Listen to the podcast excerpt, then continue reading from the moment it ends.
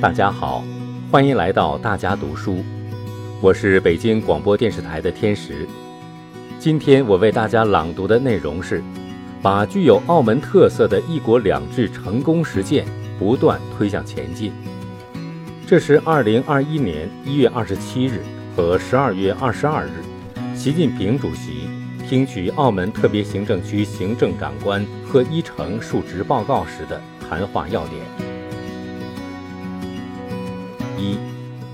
因为疫情防控需要，这次采取视频方式听取你对二零二零年工作的述职报告。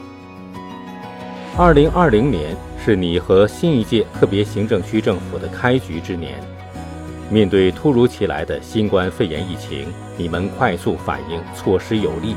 在较短时间内控制住了疫情，迄今已连续超过三百天没有本地新增确诊病例。赢得了澳门市民和各有关方面高度赞誉。在防控疫情的同时，你们采取有力措施恢复经济、疏解民困，取得了积极成效，促进了澳门社会和谐。对你和特别行政区政府的工作，中央是充分肯定的。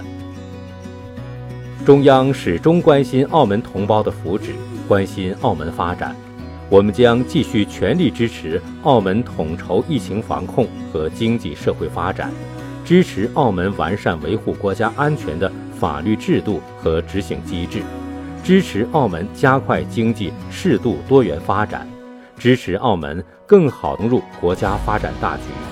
把具有澳门特色的一国两制成功实践不断推向前进。二。十二月二十日，澳门特别行政区举行了庆祝回归祖国二十二周年的活动。借此机会，向广大澳门同胞致以节日的问候和祝福。一年来，澳门保持稳定发展良好态势，有效防控新冠肺炎疫情，努力实现动态清零，同内地保持人员正常往来。澳门经济逐步复苏。困难群体和小微企业得到扶助，维护国家安全的法律制度和执行机制不断完善，澳门特别行政区第七届立法会选举顺利完成，爱国者治澳原则得到进一步落实。中央公布实施横琴粤澳深度合作区建设总体方案，澳门融入国家发展大局迈出新步伐。中央对贺一诚行政长官和特别行政区政府的工作是充分肯定的。新冠肺炎疫情在全球持续蔓延，对各国经济社会产生了严重影响。经过这次疫情，澳门社会各界对澳门经济结构方面存在的问题认识更加清醒，对澳门发展的路向思考更加深刻。祖国始终是澳门保持长期繁荣稳定的坚强后盾，